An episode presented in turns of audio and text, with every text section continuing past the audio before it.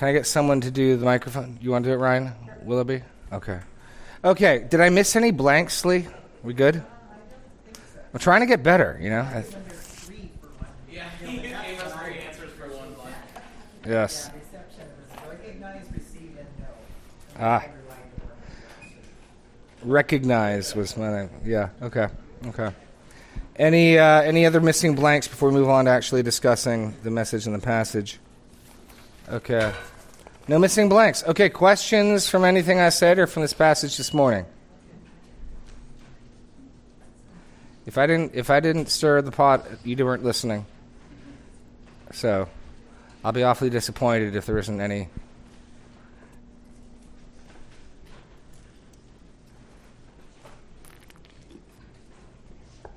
Anybody? I got stuff like we. I got stuff we can go down. So, I'll wait.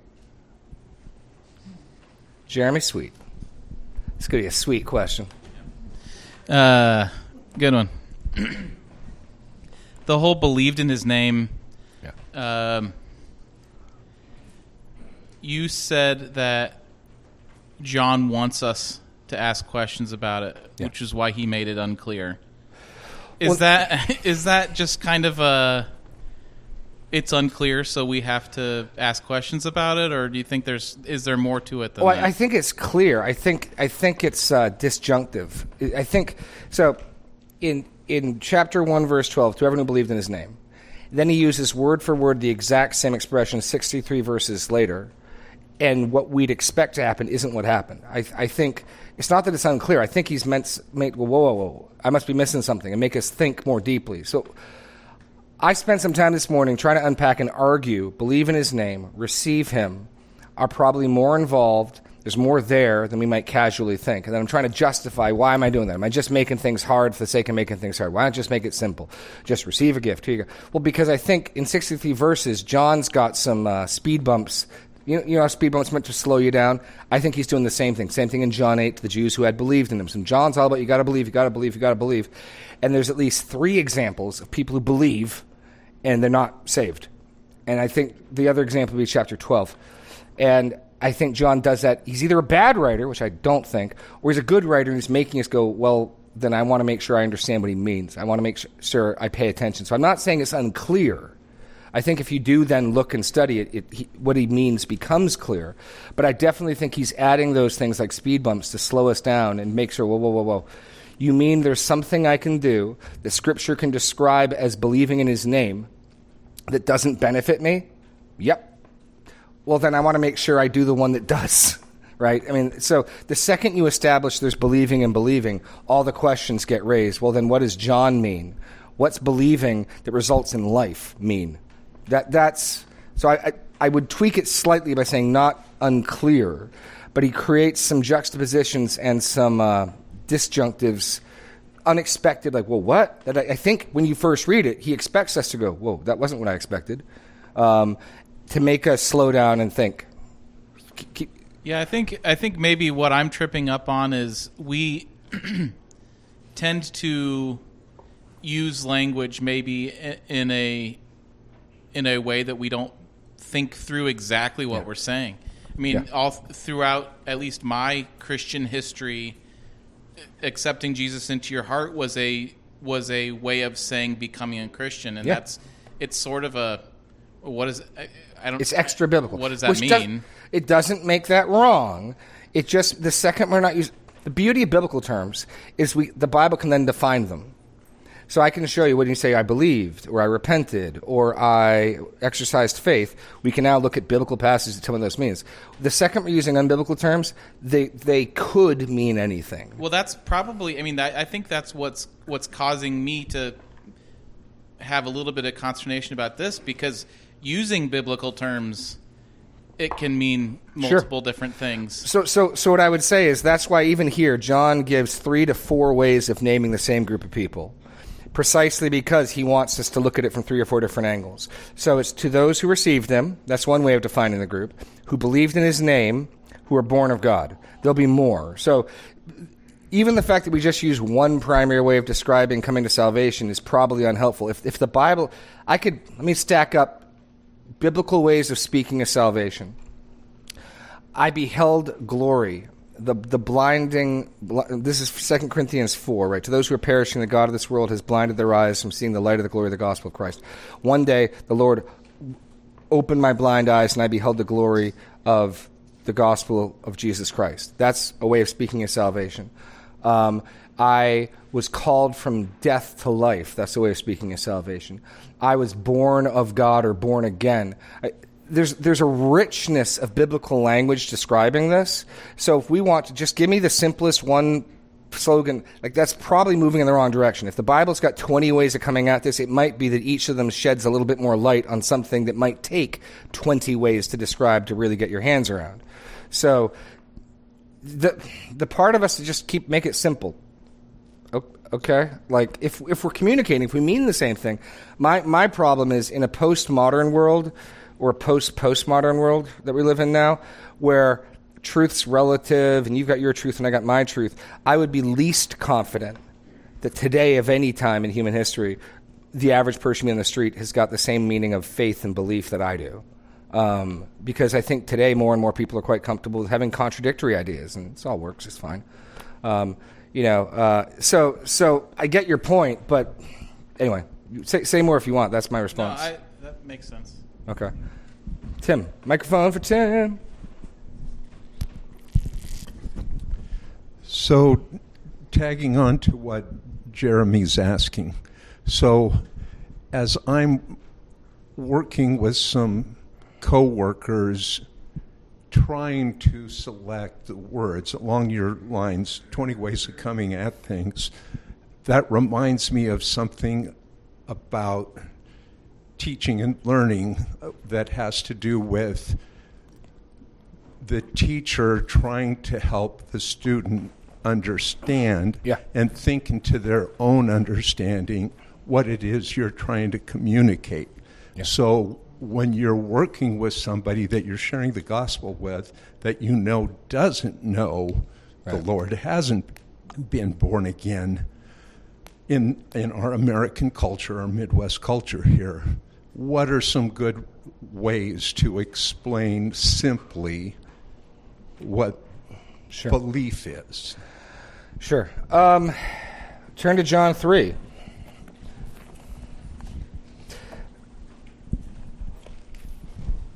Look at the last verse of John 3. What's belief contrasted with? Rejection. Not in the last verse of 3. Obedience. That's interesting. Now, I would not say belief is obedience, but I would probably want to say something like belief is what leads to obedience. In other words, you act upon your beliefs. And I, I think the logic here is assumed. If, I, if you believed there was an explosive in this room about to go off, that would lead to certain actions. Unless you were suicidal, you'd be running for the door. That once you became convinced, oh no, you'd run. When you believe you've contracted a disease for which there's a cure, you go to the doctor. So I think, especially in the first century, the, the, the assumption that you act upon your beliefs, that you're willing to put into practice, believing would be: Are you are you prepared or willing to act upon it? Whatever that thing is that leads to action. I think John has something like that as a definition. I'd use the last verse of 36 as, as proof for that of verse 36, because he's assuming what what 336 assumes Whoever believes in the Son is eternal life. Whoever does not obey the Son shall not see life, but the wrath of God remains on him. That there are no believers who don't obey, as, as a broad meta description of them. I mean, it's obviously at times we don't obey. But could you say of someone through and through they are not an obeyer of Jesus? If you can say that of someone through and through, they're not a believer in Jesus either. That, that verse assumes that logic, right? Because otherwise you'd have somebody who has eternal life and God's wrath abides on him. Because what we, what we get is for people who meet condition A, whoever believes in the Son has eternal life. And people who meet condition B, whoever does not obey the Son, shall not see life, but the wrath of God remains on them. So unless it's possible to have life, not see life, and have the wrath of God abiding at the same time, then condition A and condition B are mutually exclusive. Um, I think that's the basis that John the Baptist um, come with works in keeping with repentance, which is, I think, partly why the most common synonym for faith is repentance, which probably I would think is the most helpful thing to look at. Faith, I sat down and had a long heart to heart with my daughter uh, last two weeks ago. And she was asking the exact same thing. What does it mean to believe? And her frustration is like once a year for the last three years, she's asked Jesus into her heart and got all excited only to have any fruit stop bearing. And I largely agree within a week or two. And she's, like, What does it mean to believe? I want to do this stupidly. Well, here's the second most common word used it's repent. So much so that you've got Jesus' first gospel proclamation in Mark doesn't mention believe, it's repent. Um, Paul can do it both ways. Um, the early church in Acts 15, when they hear about Cornelius, said, Well, then God has granted repentance even to the Gentiles. Repentance and faith seem to be pretty closely interchangeable words in the New Testament. And I think, so the way I try to explain it to her, faith is what you're turning to, what you're entrusting. And I think entrusting yourself is even a better idea. What are you giving yourself to? What are you going to build your life on? And repentance is what are you turning from? Um, which is why I think can speak on one action the same way.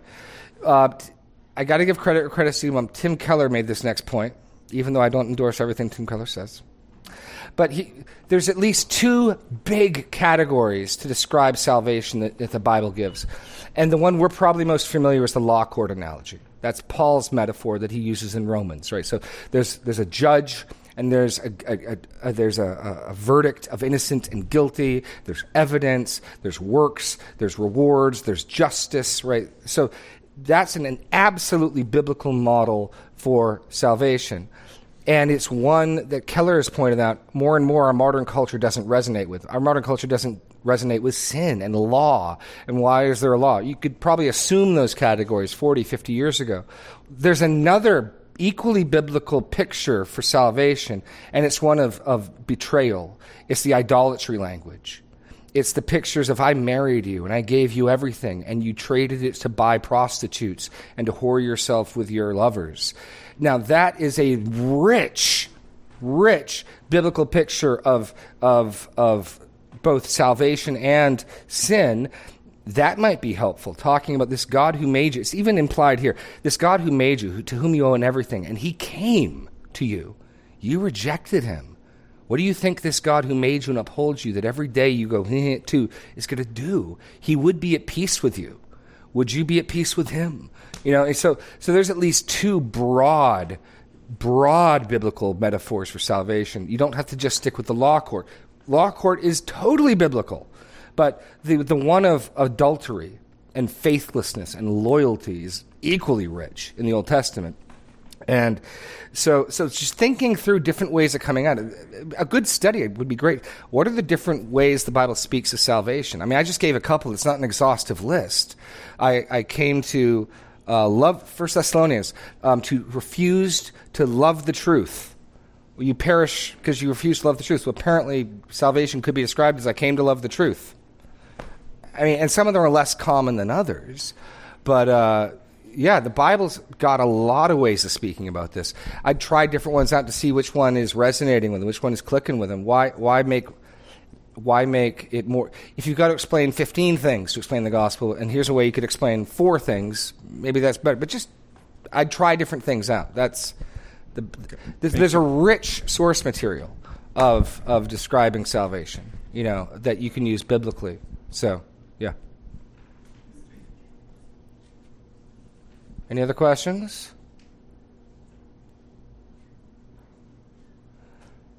Jeremy again. On, yeah. On uh, Tim piggybacking on me. Yeah, yeah. so, in, in a sense, the gospel is very simple. Yeah. But in a sense, it's it's it's very complex and and difficult to explain, given that we have so many choices or options of what of what to do. Sure. Um, Tim b- brought up uh, a relationship where he's communicating yeah. with a friend or yeah. a, where he's got time. Yeah, yeah. He's got multiple conversations probably yeah. queued up. Yeah, Have you ever done any sort of like street evangelism. Oh yeah, I absolutely have. Yes. What do you do then in in those situations? Well, we're going to jump ahead of ourselves, but let's go to chapter three of John. Um, one of the things you can take comfort in is that that uh, I'm going to end up reading a quote that I didn't read in my message that I had ready to read. One of the pieces we're going to find out from the born of God, because this is exactly the, the, next place this gets picked up is John 3, right? Um, so, truly, truly, verse 3, I say to you, um, you cannot, unless one is born again, he cannot see the kingdom of God. Nicodemus said to him, How can a man be born when he's old? Can he enter a second time into his mother's womb and be born? Truly, Jesus answered, Truly, truly, I say to you, unless one is born of water and the Spirit, he cannot enter the kingdom of God. That which is born of flesh is flesh, that which is born of spirit is spirit. Do not marvel that I said to you, You must be born again. So, this is the next place we're picking this theme up of being born of God. Look at verse 8. The wind blows where it wishes, and you hear its sound, but you do not know where it comes from or where it goes. So it is with everyone who is born of the Spirit. If someone's going to come to faith as you're preaching, the wind of the Spirit needs to blow by and grant life. And where that happens, there's going to be understanding. So I, I have the job of being as clear a communicator as I can. But if this person's going to come to faith, God the Holy Spirit needs to do a work in their heart as well. And God the Holy Spirit, according to, jump over to 1 Corinthians 2, um, according to 1 Corinthians 2, one of the primary purposes, functions of the Holy Spirit in our life is 212. Now we have received this, not the Spirit of the world, the Spirit who is from God, that we might understand the things freely given to us by God. Um, 1 Corinthians 2 12. Sorry. Um, then look at 14. The natural person does not accept the things of the Spirit of God, for they are, not, for they are folly to him. He is not able to understand them because they are spiritually discerned. So there's a sense in which I could explain it 27 times, and, and I think here maybe that is where you get accept. That is ESV actually has accept, so maybe I'm wrong in guessing accept comes out of receive. Um, but even if I'm fully clear, they're not going to get on board with it unless the Spirit's working. If the Spirit's working, they're going to understand. So, like, you've got an inside man, if you will, in your evangelism. If anything, I'd say the danger. I'm not worried that the Spirit is going to open someone's eyes, unstop their ears, replace their heart of stone.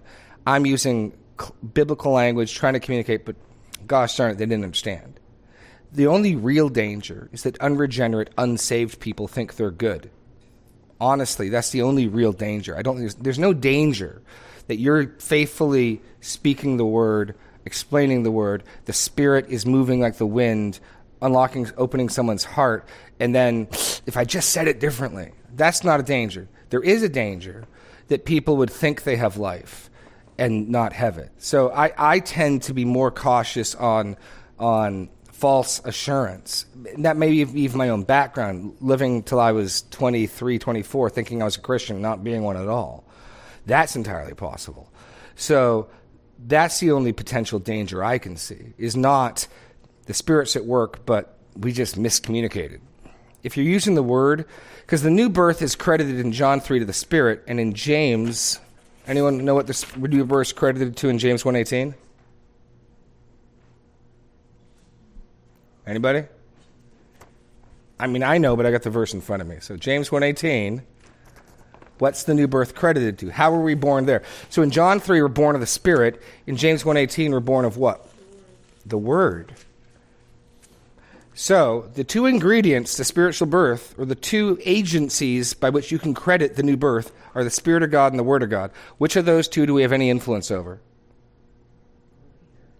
the, the wind blows where he wishes. We can't make the spirit work. We can pray, but we can. The sower went sowing, and the seed was the word of God. So we can go with Scripture. That's the piece of the puzzle I can bring to the table. And then I got to trust and pray that the Spirit is going to give that increase. This is how Paul describes. Here's another metaphor for salvation. I watered Apollos. I planted and Apollos watered. God gave the growth. We're a field and seed was scattered, and God caused the seed to germinate and bring forth fruit and grow. That's, that's a picture of salvation. And Paul says, I planted, that's how he describes this missionary work, and Apollos pastoring and preaching is watering, and God makes it grow. So keep planting, keep watering, and pray and trust that God will make it grow, but make sure that when it grows, God's the one who gets the credit for the growth and not the waterer and the planter. You know, um, so yeah. I More was just thinking about Ray Comfort. He's a. Oh, yeah. I can't remember what his ministry is called. living wa- the, the way the master. Way the Master. Yeah. Yeah, I like Ray. And I've seen a lot of his street evangelism, and it and it seems like most of his conversations are basically, "You're you're a garbage human. You know, we all are, Yeah, and you need saved." And Right. and focusing most on creating the the need, yeah. and then giving the hope at the end. Well, and that's and that's that's partly why I want to emphasize when I present the gospel. I've never met somebody, no matter how arrogant, no matter how proud, who wouldn't admit I've made mistakes. I've done something wrong here and there.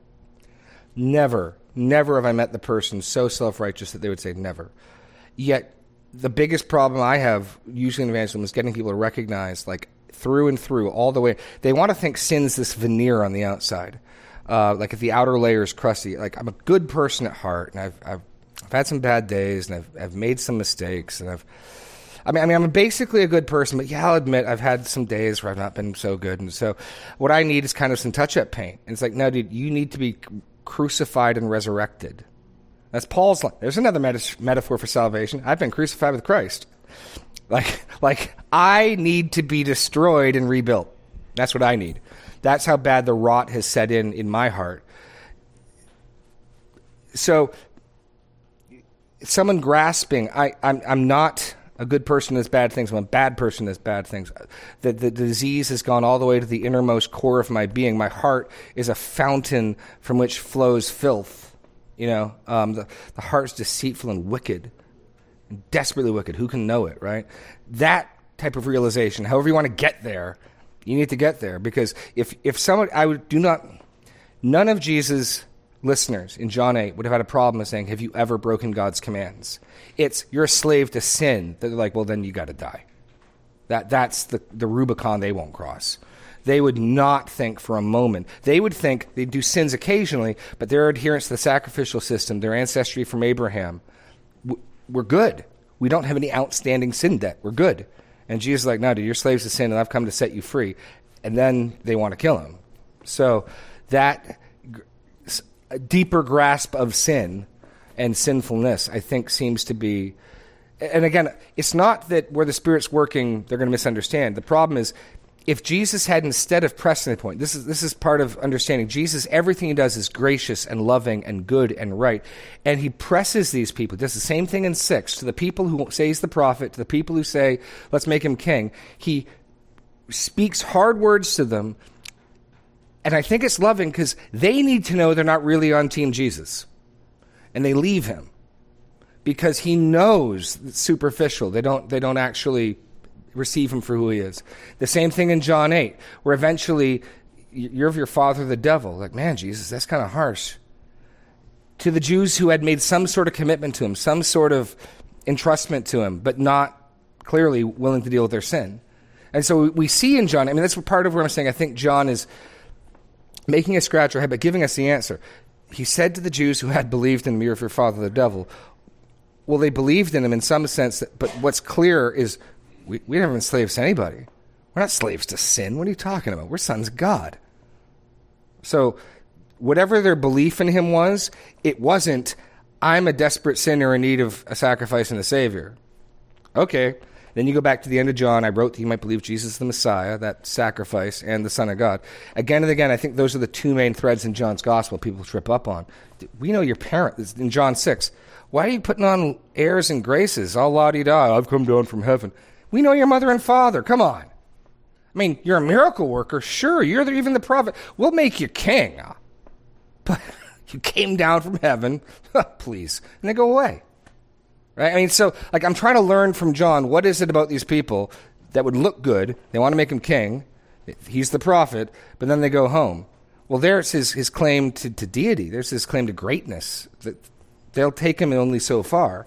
And so that's part of what I'm doing in reading through John is okay, is you're showing me these people who get some of it right, but clearly don't get enough of it right. What are they missing? That's sort of the inductive study I'm doing, trying to read. Through.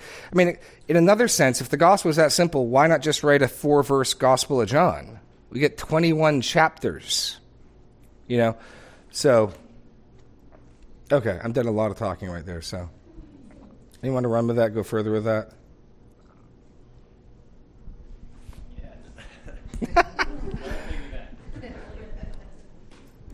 I'll try to keep it short here. Well, I don't, so you don't need to either. So it's okay. So I recently read the results of a survey that Ligonier partnered with somebody. I saw this too. Go. And so it's just amazing the things that people believe. Yep. Like one of them is they are born innocent. Mm-hmm. Another one, What was the percentage of professing evangelicals? Like 82% is what I thought it Yeah. was. Yeah. 82%. This is Ligonier's. Now, a survey is only as good as the survey, right? But Ligonier Ministries did a survey. 82% of self identified evangelicals believed people are born sinless, innocent. and it was talking about the effect of humanism Yep. that's creating this, Yep. and that folks don't really believe you need to go to church. Mm-hmm. You know, they're perfectly fine on their own being an island. So it's Yep. just it's just interesting the things that that we are dealing with. Well, because how does our culture more and more define love? Unconditional acceptance and approval. So if God loves me, what must He do? Unconditionally accept and approve of me. Yet more and more today, I think than ever, we need to clarify what these terms mean because, I mean, it's even like God, just as you are. Well, He'll slay you just as you are and resurrect you just as you are. Yes. you know what I mean? But understand, He's going to kill you, destroy you, and remake you. I mean, those are biblical. All things. This, this is where Paul is talking about all things have become new, because He killed you, because He He He sentenced you to death, and He put new life into you.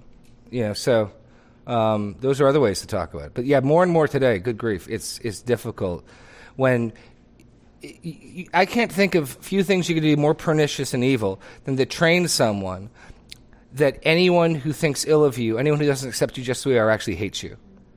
If that's not like the anti-gospel training, like what could inoculate you or make you reject or hate the gospel more than you need to understand anyone who doesn't accept you just as you are, just the way you are, and celebrate you for who you are hates you. that's that's an evil message, right? Um, even if there are forms of rejection and judgment that are evil and wicked, which certainly there are, but just categorically, just love is unconditional acceptance and affirmation. Really? What? Love is love. There you go. That too. Um, that's a nice tautology. So, yeah. So, questions on that? Come on, we're we're we're stirring the pot of all sorts of stuff. Come on. You got anything, Allison? You look like you're on the edge of a question. Yes? No? Well, I don't have a question so I was talking. To, as- hold on a second. I was talking to Allison once. Oh, then you. I'm sorry. Sorry. So sorry. Okay. No. Lead go. Allison's in, on deck. Allison. Well, Allison's uh, on deck. When we're talking about the different ways of saying things and things that need to be included, I would totally put in a pitch for repentance in the sense that that's where the sin part comes Yeah. in. And if people, like Yeah. you say, if you don't deal with your sin, you're never going to get saved. Right. Because that is the big thing that's right in the way of your Yeah. relationship with God. Yeah. And that whole fact of turning around and going with God instead of going your own way towards hell. No, I, I think repentance is probably the the clearest word in English that gets to the portion that most people kind of struggle with, which is, or to put it another way, do you want to simply not receive the penalty of loving sin? Like, do you want to keep loving and serving sin but not receive its paycheck, or do you want to actually be freed from that and love and serve somebody else? That might be a way of describing the distinction of what we're talking about. Are you simply, I don't want to go to jail. I want to keep committing crimes, but I don't want to go to jail. Or, like, no, no, no, exactly. And I'd say, but I'd say, if that's what you want, you're not saved. You don't know the Lord. Um, and, and, and that's partly what I think John's going to try to point out.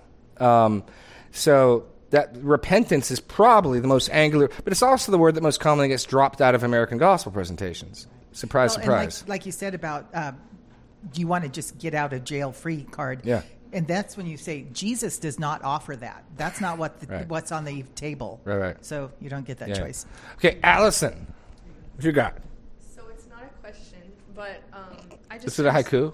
No. Oh, okay. No, Sorry. it's not. haiku. Sorry. Just I'm just surprised at like our culture's um, like convincing like convincement of the that love is love and like love is enough because how many times have we seen like abusive relationships where people love each other?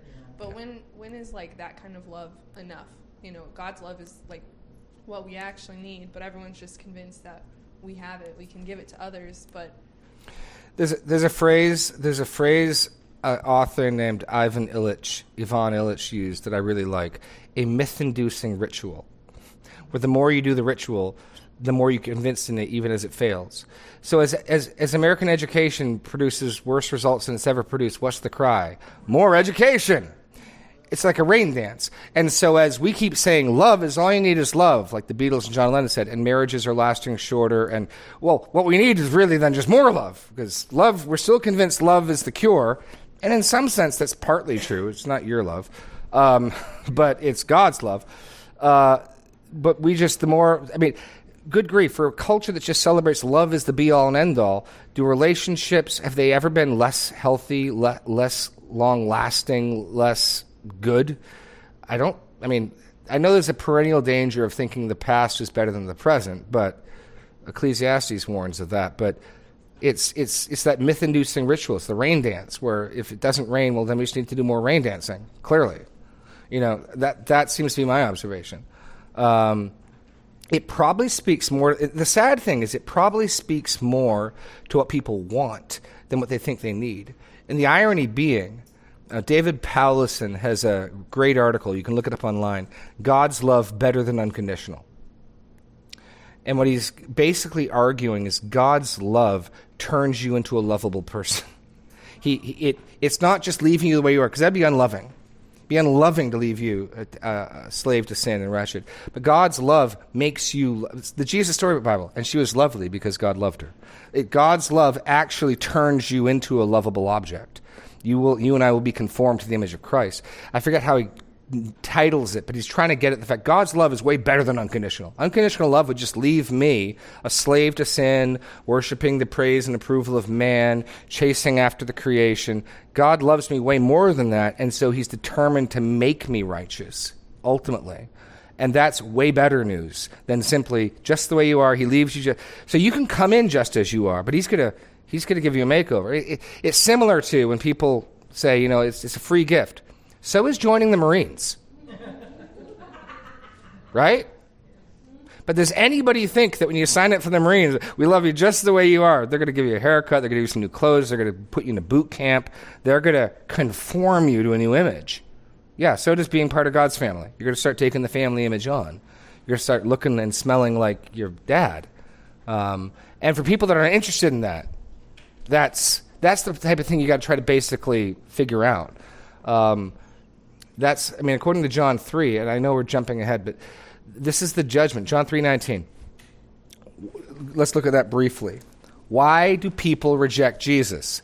It is not, not, not, not, not. Imagine I said that 30 more times. It is not because they lack credulity. It's not because they lack a compelling or uh, convincing argument. In other words, people are not neutral. Um, use the philosophical term, epistemology. They're not neutral in regards to truth. This is the judgment. I, I think this is John writing that. There's some, we'll, when we get to John 3, we'll deal with this, but there's some debate when Jesus, not some, there's debate. When does Jesus stop talking in John 3, and when does John, the narrator, pick up? It's not clear because Greek doesn't have quotation marks. So Jesus could be talking all the way through 21. I doubt it. I doubt it. Um, it's possible Jesus stops talking at 15 and John, the narrator, is coming in. I tend to think 19 is when John, the narrator, begins. This is the judgment. This is the conclusion. This is summing up what we've just seen. Here's, the, here's what to make of the Nicodemus encounter. Lights come into the world. People love the darkness rather than the light. Why? Because their deeds are evil. Everyone who does wicked things hates the light, does not come to the light. So John's framing the rejection of the light is due solely to the love of sin. The rejection of light is not because we lacked credible arguments. The rejection of light is not because they've got real, honest objections. Not that people can't have, but at the end of the day, push comes to shove. Why do people hate the light? Because I love my evil deeds. Duh. Which again means any presentation of the gospel that leaves someone thinking you can have Christ and you can love your evil deeds is a false hope. Because the whole reason people reject the light is because I love my evil deeds, thank you very much, and I want to keep them. Um, I mean, I remember a friend of mine, um, close friend of mine, he was a singer in my band. He, he got really close, it appeared, to coming to faith, and basically said, I want to party for just a few more years. I want to party for a few more years, and then I'll get right with God. But I appreciated his honesty. He understood it's like, well, if I'm going to go do that, I can't do this. Like he at least got the either or nature. My deeds are evil, and I'm going to I'm going to revel in my evil deeds from the two or three years. Then, when it comes to the light, well, he's his heart hardened, and I, I don't think he could ever. I mean, he's he's so much harder now than then. But but at least there's an honesty of understanding, right? I mean, I appreciate and respect that much. Um, so okay, you got more? You good? No? Okay. Other questions? Other thoughts?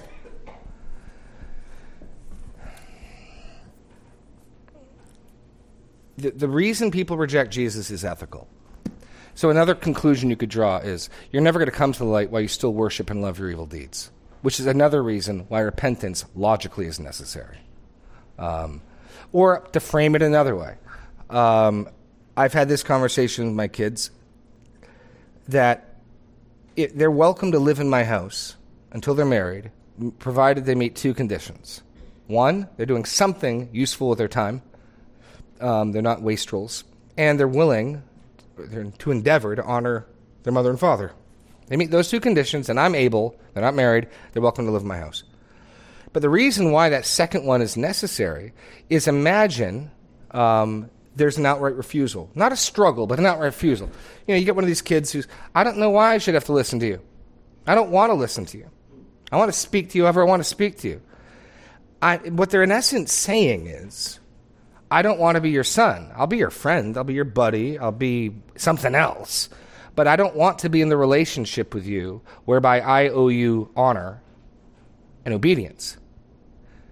Well, if that's ultimately, I mean, imagine a child prescient enough, self aware enough, like they're in a Dostoevsky novel, to say, Father, I don't, I don't want that relationship. What I don't want is the father and son relationship with you. What I want is the friend relationship only. You can be my advisor. I don't have the authority to accept that deal. I don't have the authority. So, what I would say is, look, I'm, I'm willing to be a father to you. I can't be anything else. Not while you're in my house, you know? Um, and so, in a sense, you want to call God your father, be prepared to be his child, would be another way of coming at it, right? Like God would adopt you into his family. Do you want to be his child? Um, well, I'd like to sleep in the child's bedroom. No, no, no, no. Do you want to be his child? Because the kid does chores, and the kid comes to lunch when they're called, and the kid honors their father. The whole reason we got into this problem is you didn't want to honor your father. You, so even the notion of being reconciled with God presupposes what got us in trouble, which was my rejection of the right relationship with Him. I don't want to be your creature and your creation. Thank you very much. I want to be like you. God says, You want to be reconciled? Presupposes you willing to be the creature now? And if the answer is no, I still want to be God and do what I want, then all you're saying is, I just don't want to go to hell. You're not going to enjoy heaven. Um, you're not going to enjoy being with God if you're still resent and resist the fundamental concept. I mean, of course, we're going to struggle with it. Like, in principle, do you want to be his creature? Do you want to be his son and daughter? Or daughter. Not, you can't be both. Do you want to be his son or daughter? And, and even with that choice, you got one option. Um, and, and if you just pressed any of those imageries out, I think it's obvious the relational assumptions implied. Um, I, I think you could work it with any of them, but it's, it's important to press out. What I'm pressing against this morning, I'd call decisionalism.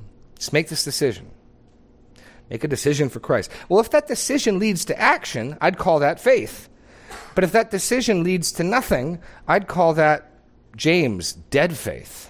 Um, you know, so so what I tell my my kids when they make their professions of faith is that's awesome. I want to encourage that. I want to I want to I want to fan that flame. And here's the thing: these are the things to look for. These are the things that Christ where it's First John, the one who's been born of God confesses his sin. The one who's been born of God loves the brethren. The one who's been born of God loves Jesus. And so those are the confirming signs you're going to see over the next days, weeks, months to indicate that you have been born of God. Conversely, if you don't bear those signs, and in fact you start bearing the thorns of the flesh, and, and you want to, you don't want to jump to like a one second judgment, but six months, three months, four months, you can sort of see what's the tenor of this. If you're looking at a thorn branch, you know you're dealing with a thorn branch. You know, um, so yeah, that's partly what I'm trying to get at is is because receive can have that passive reception. And I've heard plenty of gospel presentations. It's just a free gift. Will you take it? Will you receive it? Will you accept it? Sure. I, I, I would submit to you that every demon would accept the gift of not going to hell if that's all that was required. Just tell me you accept it and you don't have to go to hell. What they don't want is to be reconciled with God. They don't want to be as obedient servants. They want to do what they want to do. So, okay. Five minutes. Any other questions, thoughts, plants, haikus?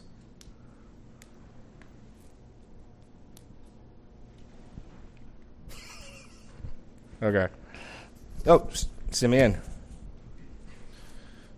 Um, I can't remember the verse reference, but But the- the author of Hebrews, it is written Yeah. somewhere. so it is written somewhere. I think it's New Testament. Okay. That Jesus humbled himself, and so we're also called to humble ourselves. And so there's a certain level of submission Yeah. that we have to do to get to a point before we can actually have faith and believe.